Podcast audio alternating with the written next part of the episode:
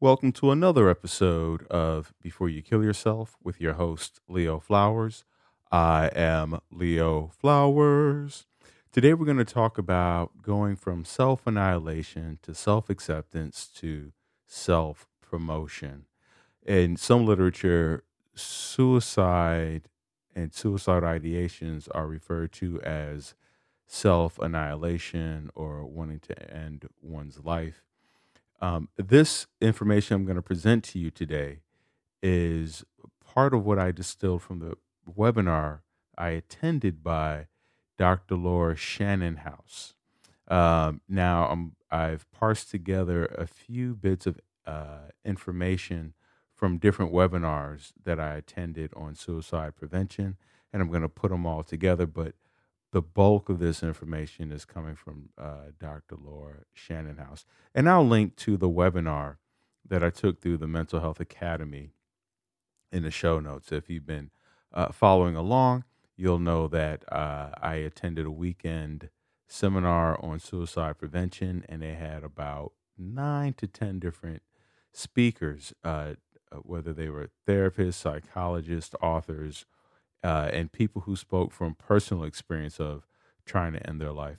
And I've been sharing that information uh, on this podcast, breaking it down in a different episode. So uh, today is a part of that, and I'm excited to hop into it with you. This presentation, this webinar, and the information I'm presenting was packaged for counselors and school psychologists to work with students. But a lot of this information uh, can easily be used for a- any demographic and for most people. And if, if you, the listener, are like, well, I'm not a counselor or a psychologist, you still may recognize some of your ideations in here and then also find a pathway to self promotion, to life promotion, to growth. So there's there's something in this for everyone. Uh, so let's get started. The first part that she talked about in terms of helping someone move from self annihilation to self promotion is we really want to spend time listening to the person's story. Uh, you know, if I don't know if you've ever had to talk someone down or been in that situation, but really listening to someone or feeling heard is so valuable. Like that's really the first step in um, understanding what's happening with this person. And and what she found is that it usually takes on average about 16 minutes. And I, I'm gonna round that up to 20, right? 20 minutes is about the length of time that the average person, if they haven't been seeing a psychologist, seeing a therapist, haven't talked to anyone, if this is their first time really opening up, really, 20 minutes is about the, the time that they'll need to really feel heard. And so this is important to know because that way, if you as an individual want to reach out to someone, you can say to that person, "Hey, do you have 20 minutes to uh, to hear me or listen to me or uh, to just be on the other end of the phone call?" There's something nice about knowing about how long it takes to to feel calm, soothe, or at least to get back to neutral, right? Um, so 10 to 20 minutes, 20 minutes on average. I know in some cases, I shared in a previous episode, one gentleman um, had was talked was on a on a bridge, and the officer talked to him for about 90 minutes.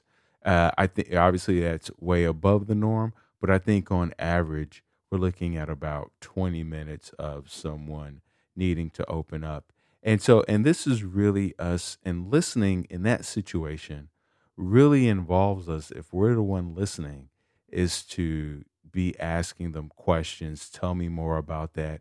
How did that feel? Uh, um, tell me more about that. You know, just really digging a little, helping them actually dig a little deeper into their emotional experience of it uh, before we, you know, we come in with, well, you should do this or do that, you know. We, so we really want to connect before we try to correct. So listening is is that first part, um, and then and then listening, we want to identify the parts of them that want to live. When people say they want to end their lives, or even when I think about ending my life, it's not that I want I, it's like it's not that all of me wants to die. There's a, a part of me. Usually, it's it's my head that wants to go there, uh, or my chest. It's usually from the neck up that that I'm like, we got to get rid of this part of me, right? Um, but most of me, my ankles, feet, toes, elbows, my maybe you know even my chin. I, I think actually I, I say the neck up, but I think my chin definitely wants to live. Uh, you know, my my armpits, they, they got no beef with nobody. So really helping the person identify the parts of them that want to live. And then also uh, what they want to live for. Usually parents, siblings, pets, activities, future possibilities. These are all different things that anchor people to life that give them a reason to want to keep going. So if we can identify um, or listen for, I should say, listen for the parts of them that want to live, and then listen for who they be, who they'd want to live for, or what they w- would want to live for. Right? Uh, is there a person? Is there an object? Is there an activity? Is there a future possibility that gives them a reason to keep going, right? Um, and and and part of that uh, listening, we we then want to move into uh, part or, or the third, the second part, which is goal setting, right? So, and and when we're looking at goals, there's three parts when we are when we are listening to someone, when we are when there's someone who is thinking about ending their life, we want to look at it in three parts. One is first survival and safety. That's the first part, right? Does this person have access to a weapon, a means? Uh, you know, are they? Do we need to get them off the bridge? Like, what is a survival and safety? How safe can we get this person first? And then the second thing we want to do is uh, get them back to neutral, right?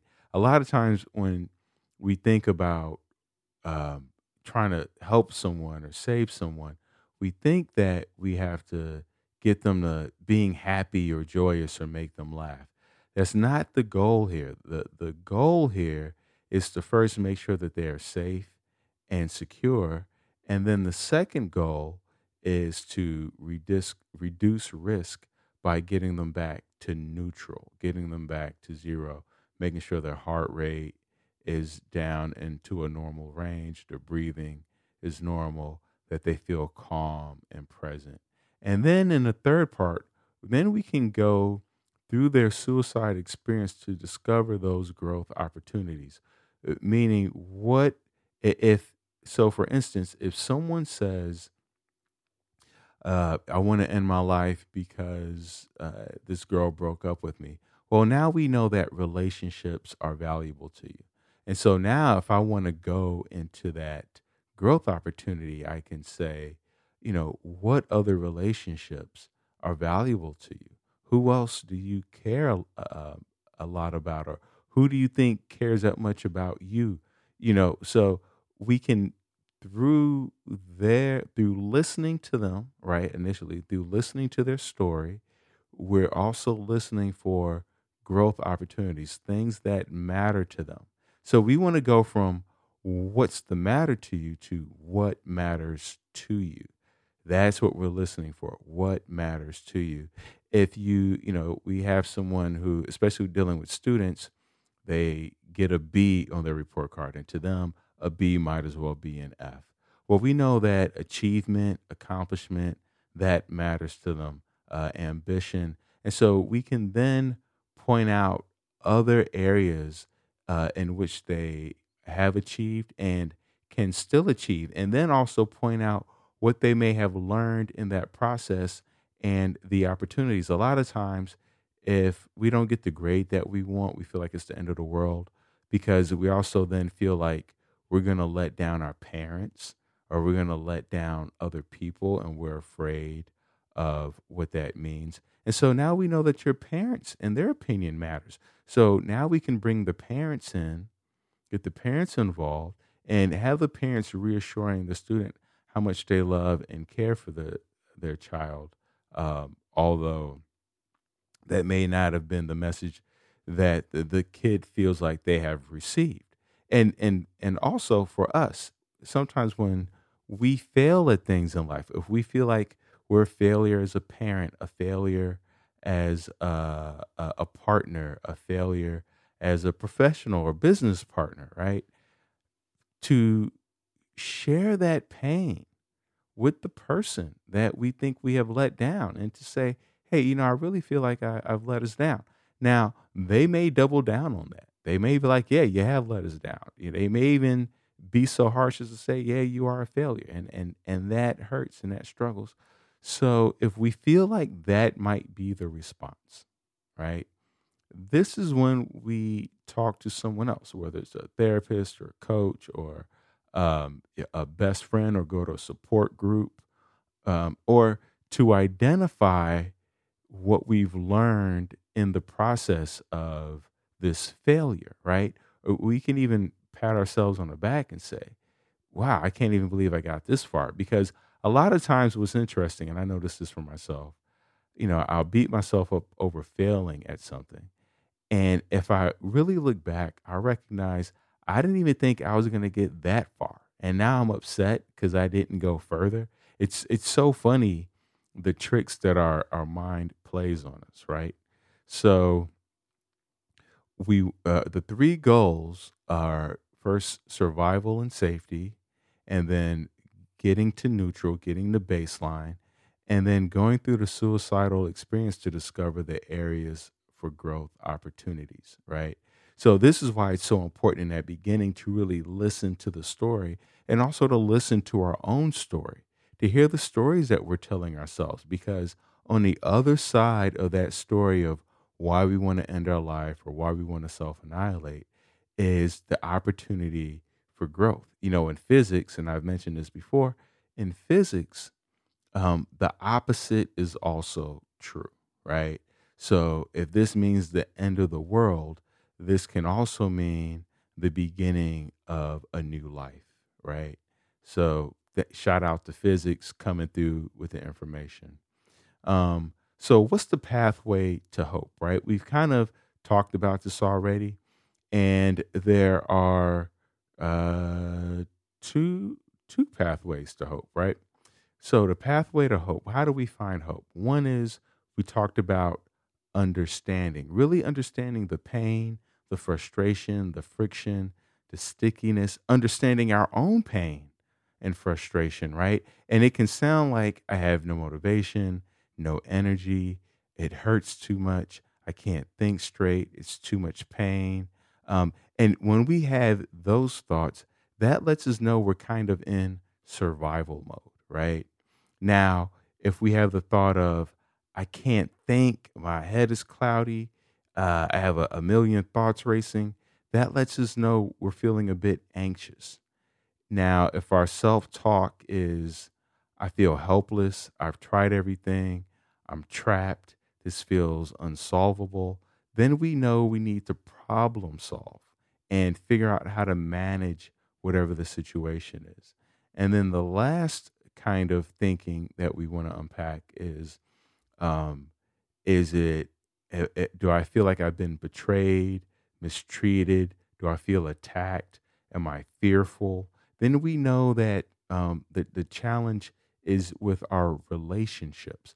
So it's really important to identify the self talk and understand what our self talk is so that we can know what kind of mode we're in. Am I in survival mode? It, it, you know, from because the pain is too much and the hurt is too much, or do I feel anxious? Do I have a bunch of uh, uh, uh thoughts running through my head, cycling through, uh, ruminating over and over again, or do I feel helpless and trapped, and it, it just feels unsolvable? I mean, for myself, I know that part of my uh, running internal dialogue is a feeling of trapped um, and the the feeling of uh, too much pain. This is unbearable, right? So, and then sometimes it, it and then relationships, right? The betrayal, the mistreatment.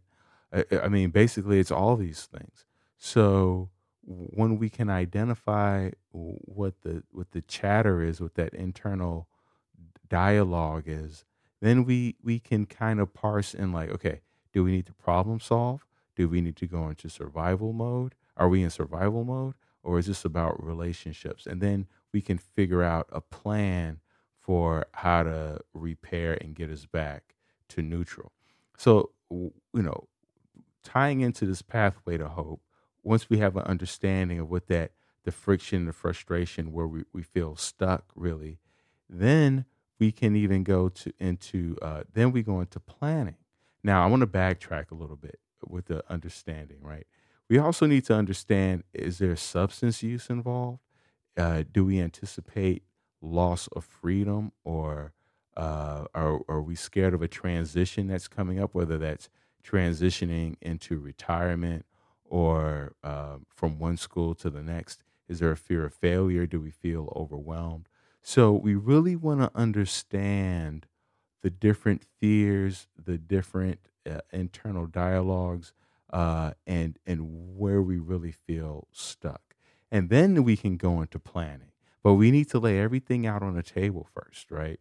Um, and in that planning, that's where we're, we're doing goal setting. We're creating a safety plan, and this definitely should be collaborative. If you're working with someone, you want them to feel like that they are steering the ship and not us steering the ship. And also, you know, for you as a listener, if this is some of your internal dialogue and where you are right now, to make sure that you are actively engaged in your safety plan and in the goal setting and not um, letting someone dictate to you what your next five to 10 steps are. Uh, you should definitely be involved. Now, here's what, what was interesting from the webinar. Uh, there was a strong emphasis on our ability to tolerate that we need to be able to tolerate risk, uncertainty, and attachment. I want to say that again. We want to be able to tolerate risk, uncertainty, and attachment. When I say we, I mean we is the one who are suffering with the are struggling with the suicidal ideations, right? Um, in order for us to grow, for us to move forward, there's a lot of risk involved. There's a lot of uncertainty. And there is a fear of a loss of attachment, attachment to our friends, to our identity, to the way things were. And a lot of times that can keep us in these relationships, in these helpless situations, uh, in this friction state instead of moving forward. It becomes so comfortable and familiar for us that to to grow, to move forward, to actually engage with our plan, uh, it feels too risky, too uncertain, and there's just no, and we just feel like uh, there's no way that, um, and we feel too attached to the people who are in the life that we have now. So, for instance, you'll oft, you'll sometimes will find that someone is about to go off to college and their friends aren't going to college. And so because they have a, a fear of that loss of attachment they don't go to college. Or you have someone who is about to be discharged from the military but their friends are staying in the military so they stay an extra year two years to be with their friends in the military. Um, that but so that transitioning from one state to the next, even if it's something that benefits us, there will be a level of risk, uncertainty, and uh, a change in attachment. So to make so it's important that we are aware of that, and that if we're working with someone, to make them aware of the the risk, uncertainty, and attachment that might hold them back or might make them afraid to uh, move forward. Right um, or they might even get stuck. They might start moving forward, and then the, the risk and uncertainty and attachment, those three things start to bubble up, and then we we lose progress, right? So when we are setting goals, we we're looking at doing one of two things. One is to create higher goals, or to break the goals that we do have into smaller bite sized steps, right? Because sometimes if we are underperforming, right, that could be holding us back. And then we can get into this place where we feel trapped and helpless and things feel unsolvable uh, because we're really not, sometimes it's because we're not pushing ourselves or we're not, I don't want to say pushing, but challenging ourselves in a very healthy way. Uh, our goals aren't aren't high enough, so we're kind of just in this swamp of existence.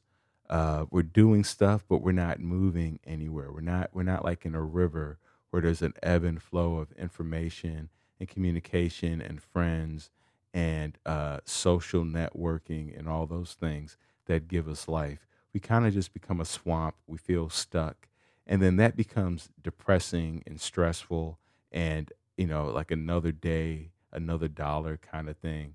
Um, that can be that can be painful. That can be a painful existence, feeling like you're not going anywhere, right? Um, or sometimes we we are trying to you know swing for the fences but we we set a goal too big for us to chew right so how do we break that bigger goal down into smaller goals or smaller steps so that it can feel manageable instead of overwhelming and you, you see a lot of this with students and kids where you know they are in a on a they're on a football team. They're on like two different sports teams, and then they are taking a music lesson, and then they're tutoring and they're volunteering to build homes in Costa Rica. Like they just have so much on their plate because the big goal is to get into some Ivy League school. Um, and it's like, all right, can we scale back, take smaller steps? Maybe we don't have to go to Harvard, you know, maybe uh, Brown or uh, uh, uh, uh, people who go to Brown are really going to be upset that I said that. Um, but you know, or UCLA or, or, or you know, one of the a, a school where uh, the admission requirements aren't as uh, lofty as they are at Harvard or Yale or one of those schools, right? And I'm sure people who went to Harvard are like, how could you put us in the same category as Yale? And then part of the goal setting also or and part of the, the planning on on life promotion is how do we address negative beliefs? Now um, i oh actually i haven't even aired that episode yet. When we are addressing negative beliefs it's not about replacing it with a positive belief although you will read research and hear articles and pod, or hear podcasts and other people say you got to have positive thinking okay uh, before we swing the pendulum all the way to the other side of positive thinking, we actually want to go from negative beliefs to neutral beliefs. So, what does that mean? A negative belief is uh, I'm dumb. Um, I, I, you know, I'm not smart. Uh, a neutral belief would be I have a brain. I can read. Um, I can write. I am in college. I am a student. Like, so those are very neutral statements. And then from there, we can move into a positive belief, right? Where we go from, I have a brain, uh, brains um, can learn things, so I can learn things.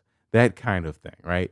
So we are breaking down that belief system into from uh, negative to neutral or you know you can even think about it as uh, uh, objective and then we can move that forward to positive like I, if i can get you to accept the neutral part right if you um, you know people with anorexia or some uh, eating disorders where you go i'm i'm fat. My body is uh, or i'm too skinny i'm too fat or i'm too this i'm too that whatever it is physically then we can go i have a body.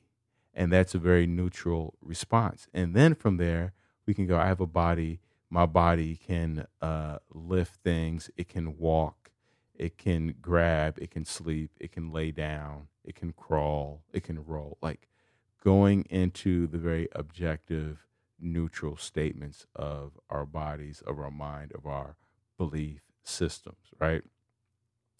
Uh, you know, if you say, I hate my parents, I have parents. so, not going from negative to positive, we want to go from negative to neutral, and then we can work our way forward.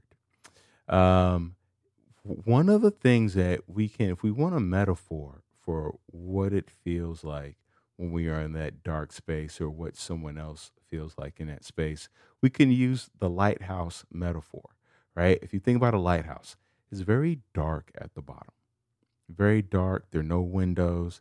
It, it really feels like uh, there's not a way out. But if we climb the steps to the top, then we have a lot of light and we have a 360 view. It expands our perspective and what we feel is possible. So, and I love that metaphor because it's, you know, it's, it's, very true. Like it's very dark in the bottom. It's almost like being in a Las Vegas casino, except uh, Las Vegas casinos are very bright, but there are no windows. And uh, it feels like there's no way out if you've been to a Vegas casino. But as we climb the steps to the top, I'm not saying climb to the top, but if you're on a rooftop of a Vegas casino, then you're like, wow, so much light and so much life, light and life at the top. But I, I want to emphasize the climbing the steps, meaning that we have to put in work. We have to engage. It's not that the light will not be brought to us. We must go to it, right? that idea of uh, there's a light at the end of the tunnel. Well, we have to walk through that tunnel. Now, if we're working with someone who uh, has expressed suicide ideations, then we can kind of go by the 333 method of how they are progressing, meaning it takes about three days for assessment to really hear their full story, to, to know what their struggles are and their challenges, uh, whether you know at school, at home, if there are um, you know drug related issues involved and what have you. It, it could take about three days of to do a full assessment. There may be underlying medical issues that we need to look at that can't be addressed, you know, in that 20 minute window. So three days to really do a full assessment, right? Uh, which may even mean bringing the parents in or the guardians or or whoever, their, their support network, three days of assessment, and then three weeks of treatment. Three weeks. So the three days of assessment is really making sure they're safe and secure. The three weeks of treatment is getting them back to neutral, right? And then the three months for recovery. And now we're talking about life promoting uh, skills from goal setting to safety planning to collaborating and moving forward, right? Once again, we want to remind them that there, uh, without risk, there is no recovery, right? So we have to take a risk on life promoting skills in order for us to recover. And it's a great reminder that it's, it's not easy. Remember, with the lighthouse, we have to climb steps the light will not just be brought to us. Um, and then wrapping up here, we want to go from feeling fragile and uh, and seeking safety to feeling resilient and reliant. Now, I love the definition of resilient. Resilient is how quickly we can get back to neutrality uh, once we've gone below baseline or into suicidal ideations or into that place, right? When we're in that deep, dark well, how quickly can we get back to neutral? That's, I love that definition of resilient, right? Um, so, for instance, if someone um, takes a few months, if they spend a few months in that deep, dark well versus somebody who takes a few days, you know that's how we're measuring resilience um, or even a few minutes some some people can go down and bounce back i think that's the beauty for me of meditation where it really teaches us that the our brain our mind can wander off and then we can bring it back to breath it's a practice of letting go, letting the mind go, letting our emotions flow and feelings, let all that stuff come up and, and feel the, the intensity of those emotions, whatever that is, and then coming back to breath. And and then we wander off again and the mind starts to think about things that happened years ago or earlier in the morning and then we come back to breath. And the more efficient we become at the mind wandering and catching it and then coming back to breath that is resilience. How quickly can we get back to neutrality right? And then self-reliant right we also not only do want to feel resilient, like I can recover from that deep dark well. Like if I'm at the bottom of that lighthouse, like I can, um, I, I you know, I'm, I used to panic at the bottom of that deep dark well, and now I'm like, okay, I've been here before. I, I, I know how to handle this. I have my safety plan. I know who to call. I know to, you know, to go for a walk instead of a drive like I feel resilient. So I don't stay in that deep dark well the way I used to, and it doesn't terrify me the way it used to. And so once we have that sense of resilience, um, then we can feel self reliant. And that self reliant, when we feel self reliant, now we're going to go from, you know, those thoughts of like, I feel helpless and hopeless and I feel trapped, to now we're saying things that internal dialogue becomes I can make up my own mind about things. I've been feeling close to other people. I've been thinking clearly. I've been feeling relaxed. I've been feeling optimistic about the future. I've been feeling useful. I've been dealing with problems well and managing them. So now our internal dialogue has changed from one of hopelessness to, to hope, right? Uh, I hope that you found some value in this. And, and just to wrap up here, is I, I just want us to think about we want to go from self annihilation to self acceptance or neutrality to then, once we feel like we have that neutrality, once we've stabilized the ships, now we can go on to self promotion. And, and using that lighthouse metaphor again, it's like if all of a sudden you woke up at the bottom of this lighthouse it would be terrifying. There are no windows, no doors. It's black, it's cold, it's lonely, it's isolating, right? And you feel disoriented, and, and that's scary, right? But then we we calm down, we slow our breathing, we start to feel the space, we explore it, and then we notice there's a ladder right? We feel around, we go, oh, there's a ladder, there's some rungs on this ladder. And and now, you know, we feel a little neutral. And so now we can start self-promoting, meaning we can start climbing that ladder. If we're at the bottom of that lighthouse and we're, we're all freaked out, we, we start climbing the ladder, we might hurt ourselves. We might um, climb it too fast and then slip and then fall back down, and now we have a bigger injury.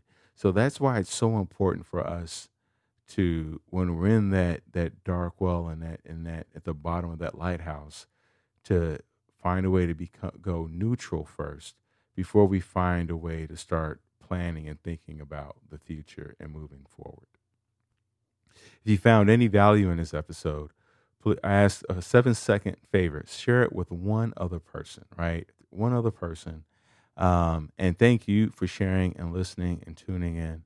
I hope that you take a big inhale and exhale. Take one more big inhale